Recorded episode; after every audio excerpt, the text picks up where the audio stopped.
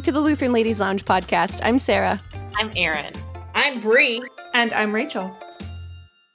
And today we have a special guest lady in the Ladies Lounge, which is always super exciting. We love bringing another voice in onto the podcast to uh, share some expert knowledge and opinions uh, and give us some some good bits of stuff to think about.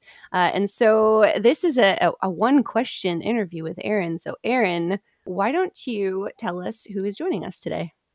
Today we have Deaconess Tiffany Manor who is the director of life ministry for the LCMS. And for those of you who are sort of in the know, she works in both the Office of National Mission, but she also uh, works with International Mission as well, bringing the focus of life ministry to that. Uh, so I'm kind of excited because I'll get to chat with her more in that role as well. Uh, so Tiffany is here today to talk with us. Hey. Which is awesome. Yeah. Welcome, Tiffany. Yes. so we get to talk about life issues today. Erin, what is your yeah. question for so Tiffany? My question for Tiffany is what should Lutheran ladies be talking about when it comes to life ministry, especially? That's a great question. You know, life ministry is really broad, and across the LCMS, we've got um, really probably hundreds of thousands of people in our synod who are really passionate and engaged about the sanctity of human life and the family as God designed it. So there are so many things that that we could be talking about, but I think all of it could be could we talk about when we think about um, how can I, as one person, um, really affect change on an entire culture or this attitude that's that's out there about bodily autonomy and privacy and, and it's allowed for millions of people to die. Um, you know 61 million abortions in just the us since 1973 and that's only you know one method of ending life legally. There's there's many others. Um, topics and, and that's what i mean by saying life ministry is really broad. So yeah. I, I guess for me, what I would love for people to be talking about in life ministry is, is how can we as Lutheran women living out the vocations and callings that God has placed us in, how we can make a difference in the culture um, for life. So how is that? Because I want to make a difference in the culture for life, and I'm a Lutheran woman trying to live in my vocation. Help me out. That's great. And you know, we all have so so many vocations um, that it, it's really it's really individual so as we think about you know whether you're a friend or or you're you know somebody who's employed in the workplace you've got coworkers you know maybe you're a daughter or a sister a mother you know maybe an, an aunt it, it really i guess depends on on you know where you are rachel and what you're you're living out in your vocations. So um, that's where i would um, in- encourage us to think about who's closest around us who's nearest to us and what kind of um, impact we can have in getting to know them, being talking with with the people around us, and, and learning where they're where they are. It's it's really interesting that you are bringing this up right now at this point in my life. I just moved on to a naval base uh, with my family. My husband's deployed, and so I'm surrounded by other Navy families many of whom are in the same position I am, where they are temporarily single parent. And that makes it so, so hard. And so, one thing that I love about the culture of the military community is the way moms support each other. And I'm learning to do this and also to appreciate it. But when you think about how many, how many women out there, if they are faced with an unexpected pregnancy, think, oh, I'm all on my own. If I can't handle this, I shouldn't handle it. Whereas if you have that supportive community, you know, um, I actually had to be late to this call because my neighbor called to say, hey, would you send my kids home who were downstairs in my living room playing Minecraft?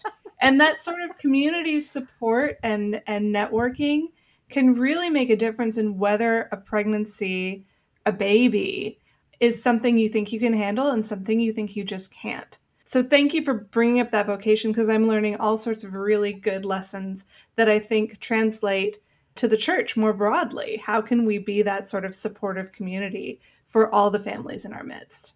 I think you hit on exactly what um, I hope so many people are, are thinking about and, and how important community is and how um, God has put us in, in our communities on, on purpose.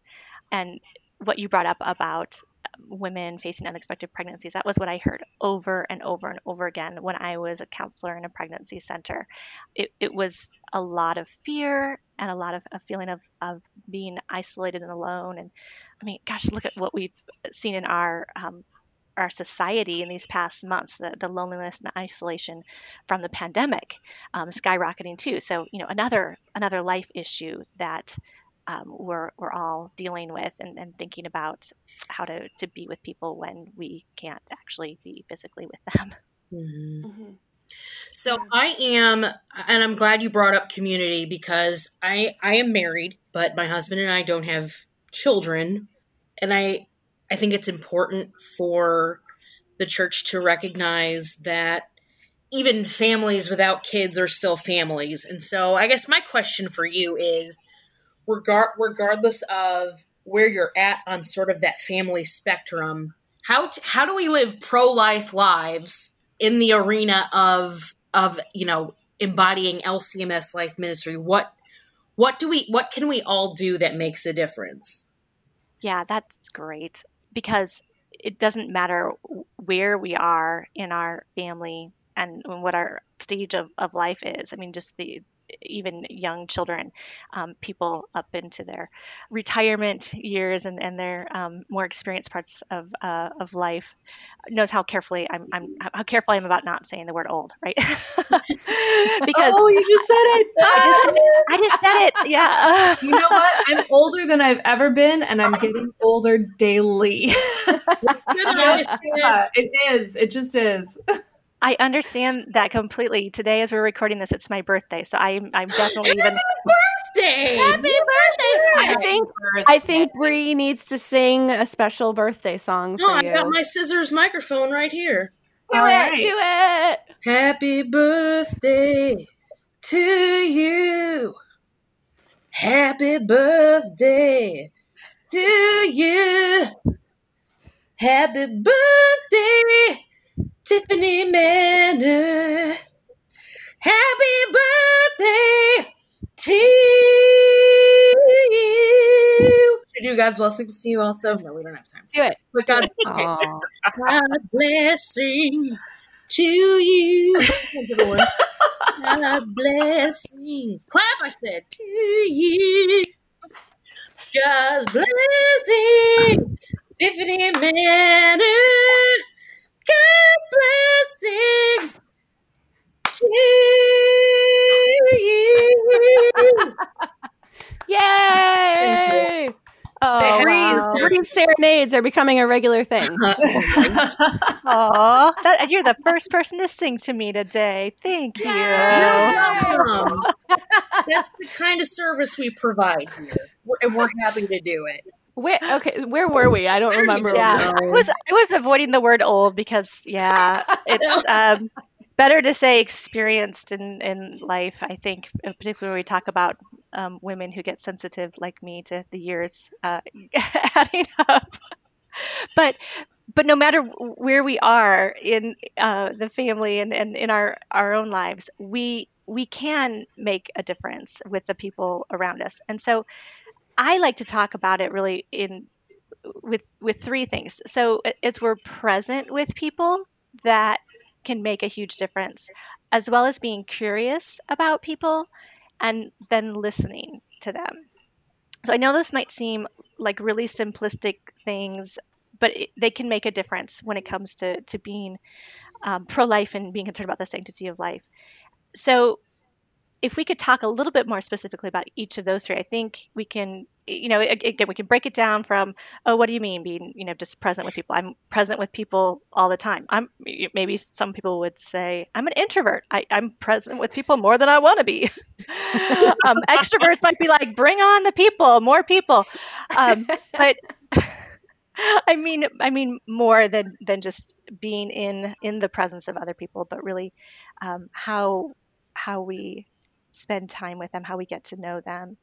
So I, I should stop myself here and see if you want to add commentary to that, or if you know what I'm getting at when I say present and presence with people. Yeah, that's come up before. Uh, I think on our Father's Day episode, there was uh, we were we were talking about how um, being with other people intentionally, being in that space with them, and sharing in whatever that other person needs or wants is so important to building relationships in order to in order to be there for that person and and to have that that trust as well the trust in that relationship so that you are able to uh, have life together as we like to say in Lutheran ways, uh, with that other person or people uh, to have that that community built. And it is so hard to do during a lockdown situation. You know, I think social media can help, but it can also hinder. Mm-hmm. Um, and I find that when I'm trying to build community, I need to leave my phone on the charger. and be because it is it is an impediment to being fully present and fully engaged with people who are physically with you.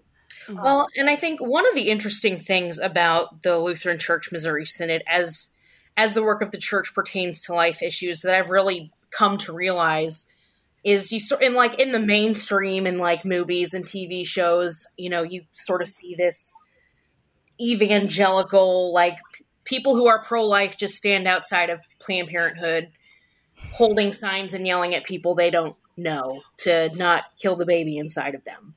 But I think with when it comes to the LCMS, it's been very cool in my in my dealings working there to see that it's in the life of a Lutheran, it's so much more than you know demonstrating or protesting on a street corner. It is that cultivating of a relationship and a presence with somebody to actually walk with them in their struggle if they have concerns or anxieties about an unplanned pregnancy as it, as as the example goes like I, in a lot of my experience i hear about you know people who walk with women during these times of uncertainty and and and showing them look you have the ability to have a support system here are some resources that you that you can take advantage of and so i think that it's a it's a much more practical more community minded role that I think the LCMS takes when it comes to life issues. Yeah, I really I was interested when you said, you know, presence, curiosity, listening. None of them was go march on a street, go call your senators, go uh, start a lawsuit.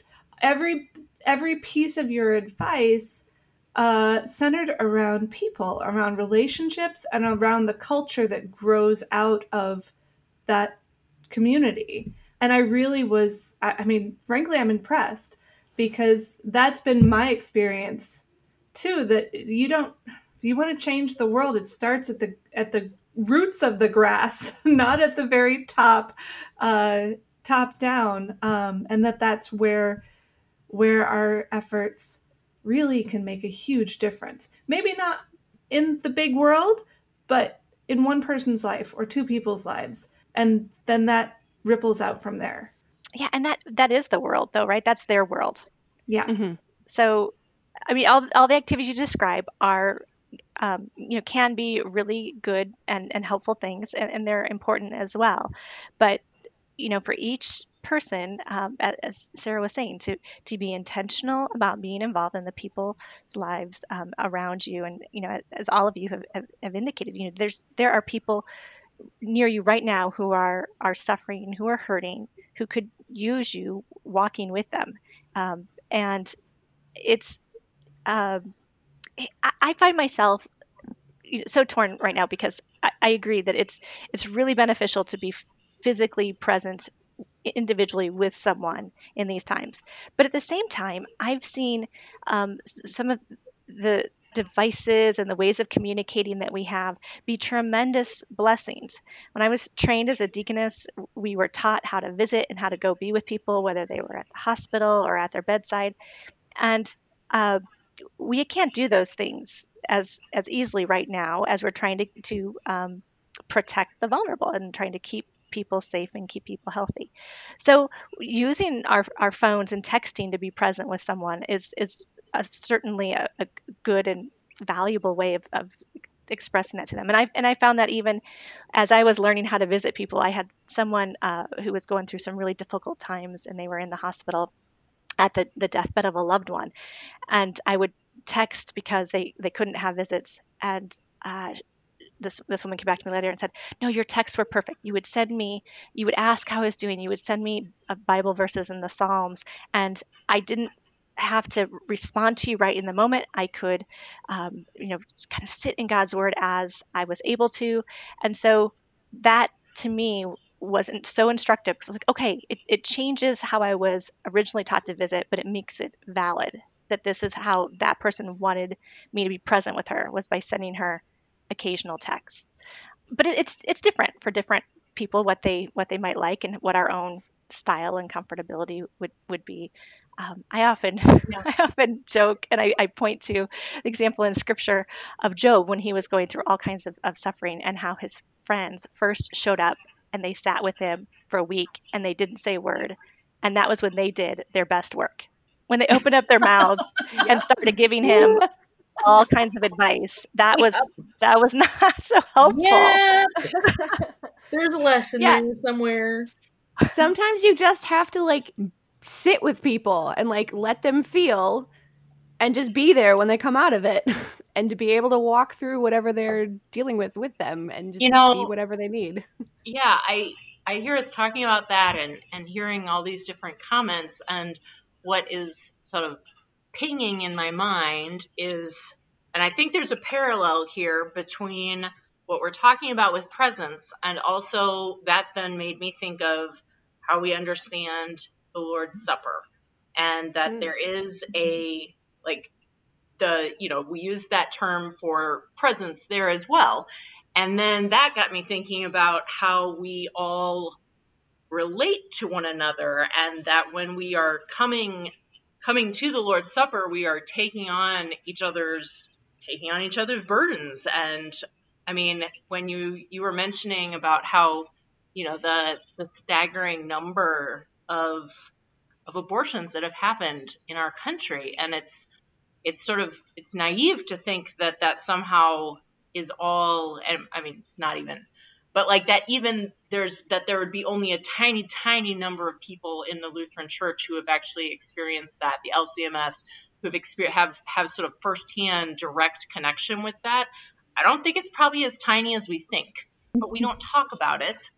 Mm-hmm. and and we have these conversations where I think oftentimes there can be that sort of putting up this sense of I don't know us and them, uh, and with the concept of presence that we are that we are together in it, and that we share each other's burdens, and that we know that that we're made equal with one another in Christ is a I don't know, it's a different starting point, I think, to the conversation than I often hear. I don't know. That that was sort of what I was thinking about as the word presence kept coming up again and again as we were chatting here. I love that you brought up the Lord's Supper just then because you know, one what's the one thing we don't do when we go up to the table? We don't talk. We don't unless you say amen. That's it. amen. yeah. We re- we receive. We are together and we receive uh-huh. together. And there is a time and a place for talking, but there is a time and a place for silence. And that's that goes so counterintuitive to what we think about life issues, especially, you know, the big ones abortion, euthanasia. We our strategy for the last you know half a century has basically been yell at it. And if it doesn't get fixed yell louder. Mm-hmm. and i i do i do wonder if that's you know the only thing we should be doing. So talk to us about the other two things. We talked yeah. about presence i really want to obviously if we're not talking at the lord's supper we are receiving and that's another kind of listening tell us how that can be a tool for you know supporting life. Sure and oh, gosh there are so many things there that we could expand on and talk about for hours but your point about yelling and added and yelling louder is is a really great point because, and I, am going to change the word yelling to even like talking at, um, and and to bring out the, the point that Erin was was making about um, these life issues are throughout the folks that are sitting in the pews next to us, the lady sitting next to us in Bible study, or you know across from us in Zoom in Bible study right now. um, it's not some academic problem that's out there. I, I, talk to pastors about this all the time. Like, guaranteed, there are women sitting in your pews who've had abortions. There are, are families who are affected by abortions. There are, you know, families affected by the end of life issues and decision making being made, and and infertility and and, and reproductive um, decision making that, that they're having. So it's it's all throughout our our churches, and so often we want to talk at the issues instead of really being curious about what's going on. And, and we, we talked about that with women who were unexpectedly pregnant a few minutes ago, but it's it's other places as well. And if if we're really curious about what's going on in each other's lives, then we can understand better what the needs are and how we can bear each other's burdens and support one another better. So, you know, when I when I say the word curious, for me that that goes back to um, how God created us to be in relationship with Him and to be in relationship with one another, and how He's He's wired us with this this great desire to want to be known. I mean, all over the Old Testament, there are these passages about God saying to His people, you know, I've seen I've seen what you're going through. I know you. And then in the Psalms, um, these great confessions like I don't know, Psalm 139 about being known to God and how precious it is that God knows what uh, what we go through. So, for me, as I think about God knowing me and how do I know other people, it it seems to me that I'm not going to get to know people and understand them if I'm talking at them. So that's that's where that curiosity comes from. I need to be mm-hmm. really curious about what's going on um, inside your head, inside your life, um, what's important to you, because that's how I'm going to get to understand you and know you. And I'm not going to get to know you if I'm telling you something. You might get to know me, but I'm not going to get to know you if I'm not really curious about you you may they may get to know something about you. You know a lot of times when we talk at an issue it's actually a an, an evasive maneuver to try to prevent our own vulnerabilities mm-hmm. from coming to light. And so part of part of getting to know other people is being willing to be known. And that's a particular challenge for me. I'm working on it. Well and i think it's it, when we frame it as talking at an issue, you've basically taken the humanity out of it. So if you were to say the same things to a person as if you were talking to the issue, like all relatability goes out the window. You're basically isolating, you're basically alienating people who have fallen victim to that issue whether or not they did so willingly or there were medical complications or whatever whatever decision making happened i think sometimes and this goes back to what Erin said i don't know that we realize how many people may be affected even in our midst today by terminating a pregnancy. We're, we're talking about being curious and trying to understand people and that goes hand in hand with having empathy with them and being able to uh, understand what they're going through even if you haven't gone through it yourself uh, being able to understand where the other person is coming from what their life situation has been why they made the decisions that they made and be able to comfort them and give them god's word in that situation. But you have to you have to be vulnerable yourself to be able to build that relationship but you do have to be you have to want to know about the other person and they have to understand that you uh, are are honest in your wanting to know and that you're not going to use that against them and that all comes back to building a relationship on on trust and on God's word and keeping uh, our Christian vocations and and keeping Christ at the center of all of this so that we can care for each other. Can you talk for? I know we said one question, but it's a million questions because we. Oh, it's always a million questions. Always a million questions. can, can you talk for a minute about the unique role that women have, especially in beginning of life conversations, that very often when uh, the men in our lives, especially uh, uh, our pastors, attempt to speak up on this, they're told, You're not a woman, you wouldn't understand. You should just be quiet and let the women hash this out. And so even that that, that puts us as pro-life Lutheran women in a position of perhaps greater credibility. Can you talk about that that unique role that women have in shaping the conversation around abortion? That does become and, and has, has become in, in recent years a really important part of the pro-life movement is, is the desire to to have it be about what women understand and a woman's right to privacy. That's what Roe v. Wade was was based on.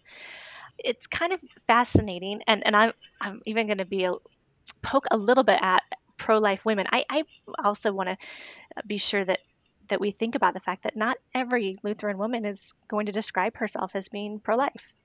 Uh, there's there's women who will say that they're you know that, that phrase doesn't describe them that they may be lutheran but but they're not necessarily pro-life. I mean i i was certainly one of, of those women you know 20 uh, probably about 25 years ago or or so. So i just want to put that out there as as well and say that there's it's god's um, who, who transforms the hearts of people through his his word and, and I, I don't want to overlook that that um, there may not be a common understanding of the the role of Lutheran women in sanctity of life efforts. So um, excellent point. Thank you. Yeah. Mm-hmm. But but it is it is something. So you know, having offered that that disclaimer and that understanding, um, you know that, that there may be people listening and, and people in the Lutheran Ladies Lounge who would would really see some of these conversations differently than than the five of us who are talking today and, and I think that's great and I and I'd love to have conversations with people like that because like I said I I didn't always believe the way I do today.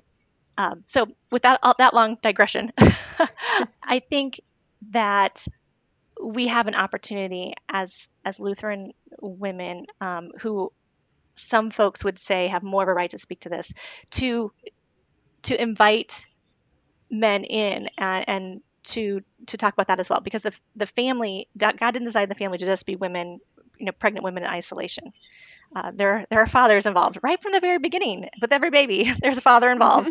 Mm-hmm. so that can be a way that we can, with, within our vocations, uh, help to to shape that that message, whether it would be uh, young women that we have the opportunity to to talk with and help them to, to grow up understanding that you know this isn't just a woman's issue.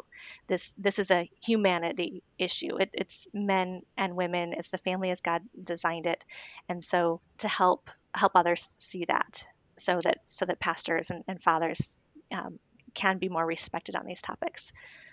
So in some ways i may be kind of dancing around your, your question a little bit um, Rachel, and, maybe you have some some thoughts to share on, on any of you on, on this as well. But I, I don't like to just say like this is a topic only for women. That's that's really what I'm I'm getting at here is um, yeah that maybe we can use that that microphone that the world hands us to say I'm going to hand that microphone to someone who has a real stake in this conversation as well, whether or not you know the world thinks that he should and maybe we can share the microphone because I, I, do think that that uh, our voices can be heard in a beneficial way. But I love your challenge to not necessarily give in to the world's, uh, you know, rules of engagement on this and say, oh, this is women's only. Uh, yes, we are heard in a different way, but we can use that voice to broaden the conversation.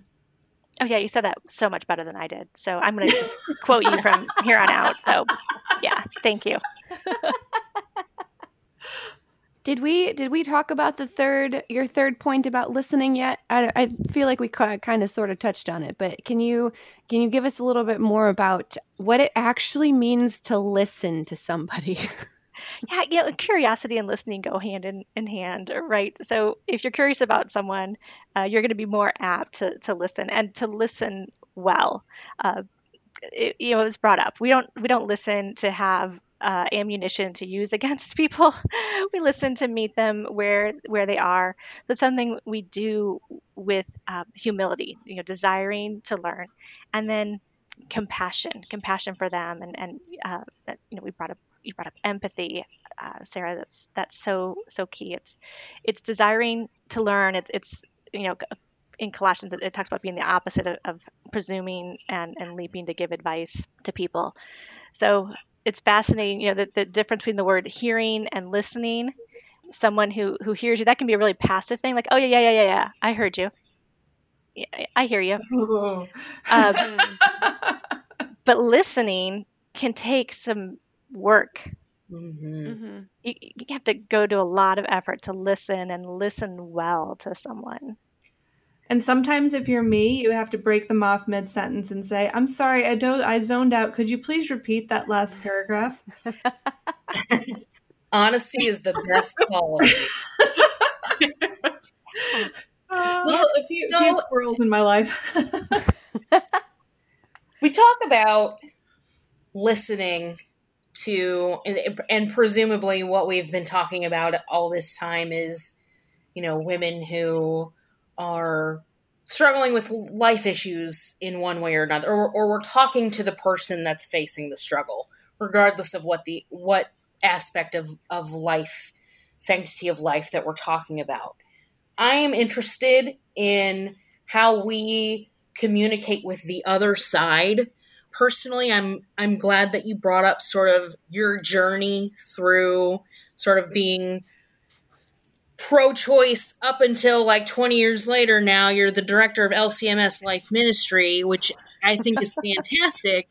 like Erin will tell you, I think two what was it, two or three years ago, we had this discussion and I'm like, I am pro choice and there's nothing you can do to change my mind. But like I for me, I so so we'll take abortion for example. I hate that it exists. It shouldn't. Um, I I personally believe that it's not a black and white issue. There are complications and nuances. But I guess looking at from where you're coming from, like how do we engage in those conversations with people who are like all about, you know, reproductive rights, bodily autonomy, like there's this whole other side to it that's loaded as well. Like how do we recognize the other side and how do do we engage with with people who are just 100% pro choice no questions asked? Okay let's start with the last one first. But yeah. absolutely in that we, one sentence um, we absolutely do engage with everybody everybody around us and and everybody we meet and so um, we we lovingly talk through these things. I mean, there's there are so many books out there on sanctity of life issues that that will you know kind of train you how to respond in an apologetic sort of way. Like you know they say this, then you say this. They say this, you counter with this, and those can be helpful uh, to help you have information, persuasive arguments, win the debates, or at least engage in the debates. But here's the thing for Lutheran women living out our understanding of, of vocations and and again that list that I, I said a few minutes back being daughters and neighbors and friends and mothers sisters grandmothers aunts. I mean to have those debates are not necessarily always going to persuade people. So right. if we're listening well, if we're if we're present with people, if we're curious, if we're listening well, we're going to understand what's going on in their their hearts behind some of those statements. And then we can respond authentically. So I you know, it's not something that I'm going to sit here and give a formula to like if they say right. this, you should say that. There's people way smarter than I am who've written books on this on this. but but I I would say if hearing and asking about the emotions that lie behind what they're saying. So if someone um, my my husband and I joke about a sanctity of life Sunday. It was somewhere in our early marriage. I don't remember if we'd already had our, our first child or not, but there was, you know, the pastor preaching a sermon on life. And after church, I looked at my husband and I said, if I'm here and there's another Sunday like that again, it was in the prayers, it was in the sermon. I think there was some an alternate hymn or, or uh, litany or something like that, that that was used. And I was like, I'm gonna walk out. I mean, he, oh, he laughed about it to this day. So in that conversation, I could have looked like you know some really torqued off pro-choice person, but the conversation instead that I that became ongoing with my husband, my pastor, other people at church was why was that causing me to be be angry? Because i felt like women had privacy and autonomy over their body. And i hadn't encountered how it was god. I i i'd heard and i understood that god created us. But how our our our bodies that are not our own they don't they don't belong to us. They're, they're gifts to us. We steward our bodies. We take care of them as a, um, a temple of the holy spirit. You know so there was a lot i had to learn because i had the wrong premise. But if someone had just responded to me with statements, it would have just, you know, been a debate and argument. But instead to hear what I didn't understand and, and to meet me with with what I yet didn't understand and to give me um, God's word in that way, that's what changed my heart. So that's where I'm I'm more with this. It's like you know just there's a lot more than a statement. So, I mean, you talk about formula. I mean, it looks, it sort of looks like, you know, presence, curiosity, and listening in every facet of the discussion, no matter who it is that we're talking to, seems to be a good formula to keep in mind. Well, uh, sure. I said I, I, didn't want to um, have a formula. You're saying I have a formula. okay, sure. Um, we, but part of where we, I guess, go from there is, I mean, there does have to be something after understanding people and knowing where they are and how we respond, and that, and that's where you know, as Lutherans, we kind of understand um, God's word to be both law and gospel, and so it's it's the times that when we're when we're talking at people or we're telling them things, we can be pretty law oriented. Mm-hmm. So that's where it's the gospel that changes hearts and sharing and witnessing appropriately once we we know where someone's coming from. So there there's there's more to it than that. But yeah, I guess you have called me out that I said I wasn't going to have a formula, and I've given you some three handy steps. Well, no, I don't know. Have, now you have it in the back pocket. yeah. Back pocket. So Tiffany, you're welcome. A little bit, a little bit ago, you had you had said uh, something, and I remember we had chatted about this just briefly before. The idea of giving advice, and that often mm. when we're you know if you're at if you're at a if you're at a Bible study or you're just getting together and somebody shares a problem, then you know there's there's sort of the the stereotype that you know it's it's men who are the problem solvers and they're the ones that are then going to try and go in and fix the problem, as if women don't do that. Um, and, we totally do that. We totally do that. Yeah. and like then when you were just saying the idea of law law and gospel and how that gets applied and how often advice seems to often be essentially the law dressed up with sort of a little bow on it to make it kind of pretty and friendly. Um, and even christian and sanctified you know? Yeah. Yeah, yeah. and how aren't we that, women really yeah. good at that? Yep Yeah, well, I think it's understanding and recognizing what we're doing and when we're doing it because that's that's sometimes the critique about social media right? Like you, you go mm-hmm. out there and you post something and then people come in and they are chiming in with really helpful advice and all and their advice is all the things you should do. And anytime we as lutherans who who understand law and gospel would say like do is a law word. Anything a, a human needs to do anytime god in his word tells people to do something it's the law but if we're instead describing what God has done, uh, what what God is doing, that's the gospel.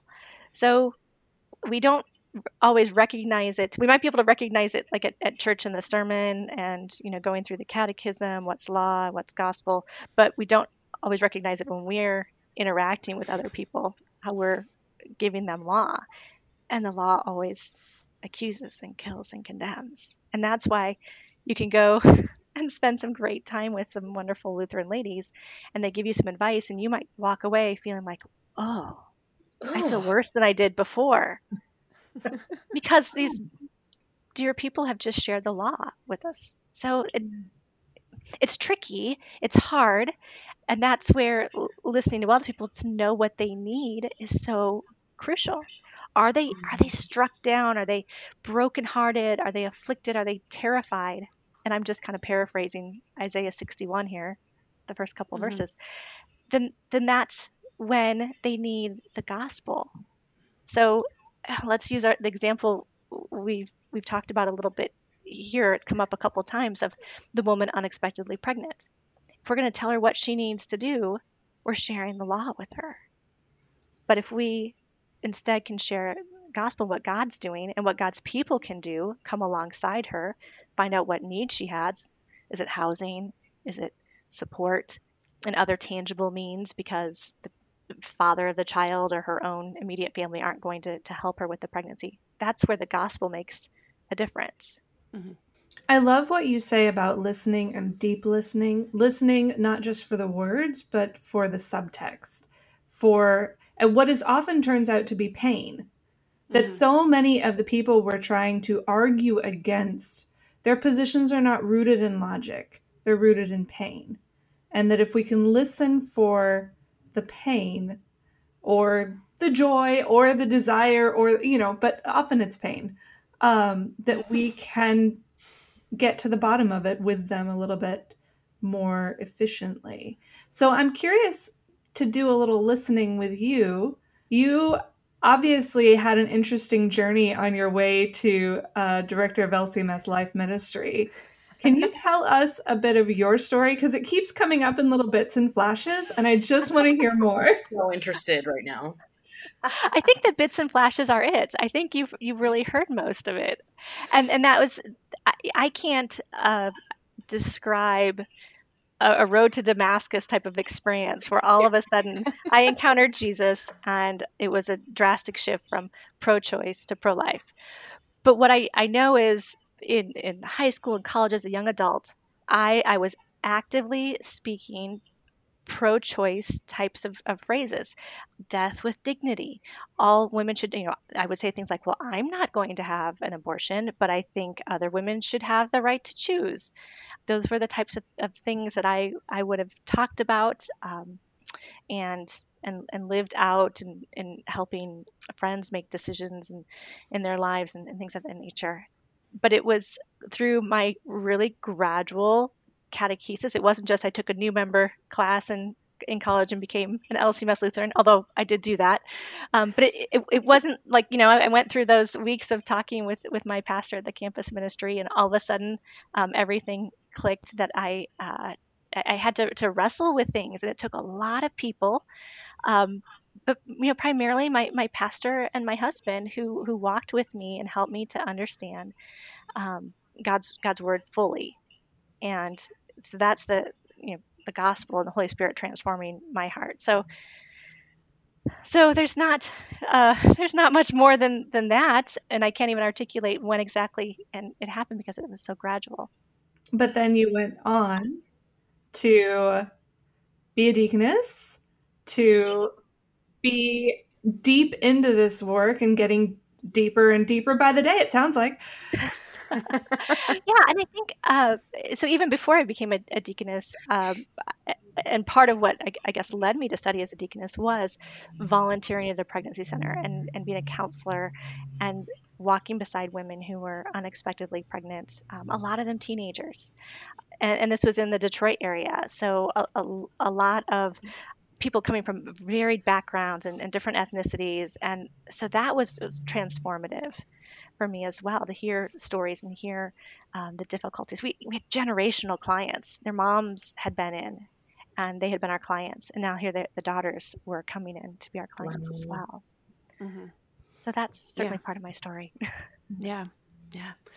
You know, I I've always uh, been quote unquote pro life, but there's there is also catechesis in that stance as well of of saying you're pro life, believing you're pro life, and then really understanding what that actually means. A lot of, of that is what we're talking about.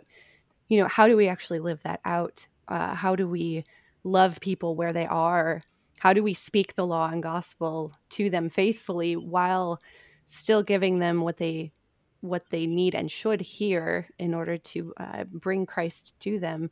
One thing that always sticks in my head whenever we talk about life issues, in this specific instance of, of unplanned pregnancies, children are always a blessing. It doesn't matter how it happens, it doesn't matter who it happens to. A child is always a gift. And coming at a situation with that understanding, when I finally got that into my head, um, that just shifts how you treat people, how you have a relationship with the people that are dealing with this the child is always a blessing and and that that nugget at the center makes such, at least for me made a huge difference in in how I approached people and and I want to just love on these women who who have these blessings now. But it can be hard. Oh my goodness. Oh yes. I am not sure I've ever shared this story in a public way, but when I found out I was expecting my first child, I cried my eyes out because no, just because I wasn't ready. You know, my husband was a, was uh, getting ready to start his first year of seminary. I was in grad school. We were barely employed or housed.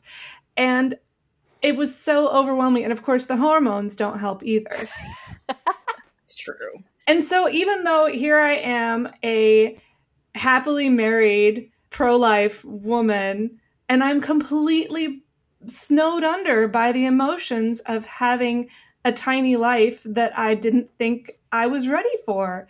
And yet she has been one of the greatest gifts of my life. God really worked it out. Mm-hmm. And but I do I'm able to because of that empathize a little bit with someone who is in much worse situation even than I was at that time and is completely overwhelmed. Um because these are not simple issues. No. But man, I'm I'm so grateful that God knew what he was doing then because he totally did. and you're right. Every child is a blessing. Oh, I'm so glad you brought that up because that element of vulnerability that women who are unexpectedly pregnant have is is so huge and to be able to empathize with that I, I can as well we kind of joke now i mean our, our kids are all grown up and independent and i'm about um, uh, three, four months from meeting my first grandchild. Uh, so I'm a grandma. Yay! Congratulations! Yeah. But we in in the back in the day, we we struggled with everything from secondary infertility, you know, difficulty conceiving to being unexpectedly pregnant. Uh, my my third daughter uh, knows, so it's I can say it publicly because we laugh about it with her now, and she's in college. But she'll say things, you know, we'll we'll prompt it. How early were you? I was 18 months early. so she was, she, you know, I found out I was pregnant with her at a time at which we did not expect, and so like you, I experienced that, you know, oh gosh, this is kind of rocking my world and and my doctor at the time when he could tell that I, I wasn't, uh, I was surprised by being pregnant and was, was caught off guard by it, uh, asked me if I wished to have an abortion. He knew I was married. He knew I had two other children, but he, he asked if we wanted to explore that. And that, that would be a moment where I guess I was, I knew I was firmly pro life because it was like a clutch my, my belly. No, no, no, no. But there are so many different things that, that women go through when they find out that they're they're pregnant. And the idea, this modern idea that we can plan our um, fertility and and get to choose when we have babies, like the, the mistaken ideas I had, and then you know we find out that that we can't conceive um, or or now's not the time. And and so that that's really an important issue for women and, and to meet women where they are with that as as well uh, because we we say sometimes unhelpful things to one another uh, that don't show that we really understand God's design for the family and and for life. Because when we ask young couples who are just married, you know, when are you going to start your family? And they're struggling, they're struggling to conceive. So it's all of it's all of these things. So uh, you know, thanks thanks for bringing that up because that's that's part about um, being pro-life too is understanding that it's God who creates life when and where He chooses. Mm-hmm. And it makes such a huge difference for me in that season of my life having a family and a church who saw and celebrated, you know, the value of my children's lives. That if we needed stuff, people gave us stuff. If we needed support, if we just needed someone to look us in the face and say, This is so exciting, you guys, we had that. And I think that's something that we as Lutheran women can give to other young mothers and fathers to simply say, This is so exciting. It's mm-hmm. also nerve wracking, but exciting mostly. Circling back just a little bit to something that you had said earlier, Tiffany, about your your journey towards your current understanding of sanctity of life. And you, you said specifically that, you know, the, the Holy Spirit, it was a transformative action of the Holy Spirit. I think sometimes we lose sight of that in our interactions and take on this idea that somehow it's to us to win the debate and to change their mind as if we're able to do that. Uh, and as if this isn't somehow actually something that, you know, it, it goes contrary to our fallen sinful nature. And so we really like we we aren't going to be the ones to do that and there's there's certainly people who have a who who are who are opposed to abortion who are not christian however we have a different understanding than that and i can you know be be glad about about that that we share that point in common but to have an understanding of the sanctity of life because that's something that god has has created and given to to each person that's something that comes from without us. And so when we are entering into those conversations, to to do so with the idea that ah maybe I don't know is it, is it wrong to think that you should enter into it with the idea that maybe maybe you're an instrument of of the Holy Spirit in this case and to like be to be somewhat cognizant of that or is that taking on too much onto ourselves I don't know. What what are your thoughts? I don't think that's taking too much on. I mean, the whole understanding that we have a vocation is because God works through us to serve other people and, and to bless them. So if we have that that attitude and if that's that's our prayers we're talking to people about any life issue, we just seek to share um, God's word to, to witness to Him, um, you know, particularly to um, the forgiveness and life found only in Christ. And then we've, we've got the humility um, to, to just understand it's God working and, you know, try and get out of the, the way of what he's going to do. Tiffany, I know our time is probably coming to an end pretty soon here. But before we wrap, I just want to say I like you. I'm so glad that you are in right? this job. You are an answer to prayer for so many yep. people how can people listening to this connect with your office, with you, with the work that's going on? Tell us more about that. Oh, thanks. Well, I like you too. I like all of you. This is this is great. it's like sitting down with um, four new friends. So yes, yes. Yeah, yeah. So I said at the beginning that you know there. I know that there are thousands and thousands and thousands of people out there in the LCMS and, and, and women who are passionate engaged about life ministry. And, and again, we define it broadly. It's, it's not just beginning of life issues, it's all throughout life, it's end of life. It, this isn't a job that's one person. it's supporting all of uh, the work that's going on out there whether it's the, the mercy work being done by congregations at, at local centers to um, get women um, resources or to support and help Lutheran women who are by the bedside of loved ones who are, are dying. So part of it is you know knowing what's needed knowing what's being done out there. So i i really am learning and listening. So my invitation is you know for people to to reach out to me and others involved in lcms life ministry we've, we've got an email address. So if there's uh, folks who have their stories to share or um, things they'd like to see, it, it's simply life ministry at lcms.org. So just altogether, life ministry at lcms.org. And we can keep talking about this, about how in our, our vocations we serve and then God transforms hearts, because that's that's what's really going to make a culture of life um, to come back in, in, our society is, is more and more hearts being transformed and, and are witnessing and, and pointing them to, to Christ. Amen. Hey, that's that thing we say when we don't have much else to say. Amen. yes, yes, it is so. That's it. Tiffany, it has been so awesome to have you on with us. I know we could go on about this probably for another three hours and not run out of things to talk about. So maybe, you know, uh, that when whenever Life Sunday happens, maybe we'll have you back on. we'll talk about more more life issues again. I know there's there's always there's always things. So thank you so much for uh, taking time and uh, and sitting down with us on your birthday of all days. Happy birthday! Thanks. We would love to hear your stories, ladies in the ladies' lounge. Uh, we'd love to hear your own stories about uh, if you have your own journey, um, if you have uh, people that that you've been able to work with in your own lives, uh, your own stories. We'd love to hear them.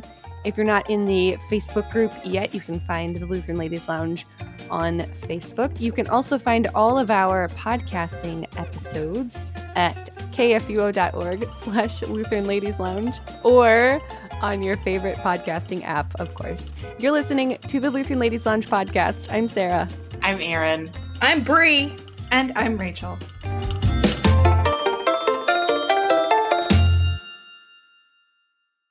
Views and opinions expressed on the Lutheran Ladies Lounge podcast may not represent the official position of the management or ownership of KFUO Radio, the Lutheran Church Missouri Synod. The Lutheran Ladies Lounge is produced by KFUO Radio and available at kfuo.org or wherever you get your podcasts. Join our community on Facebook in the Lutheran Ladies Lounge.